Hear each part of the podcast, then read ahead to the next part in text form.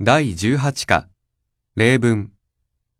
1、車の運転ができますかはい、できます。2、マリアさんは自転車に乗ることができますかいいえ、できません。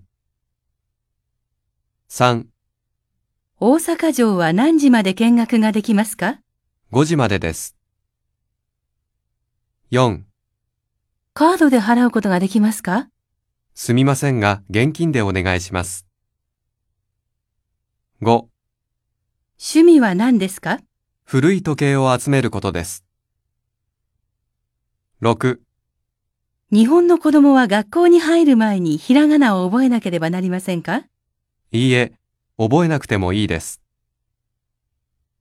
7、食事の前にこの薬を飲んでください。はい、わかりました。8、いつ結婚しましたか3年前に結婚しました。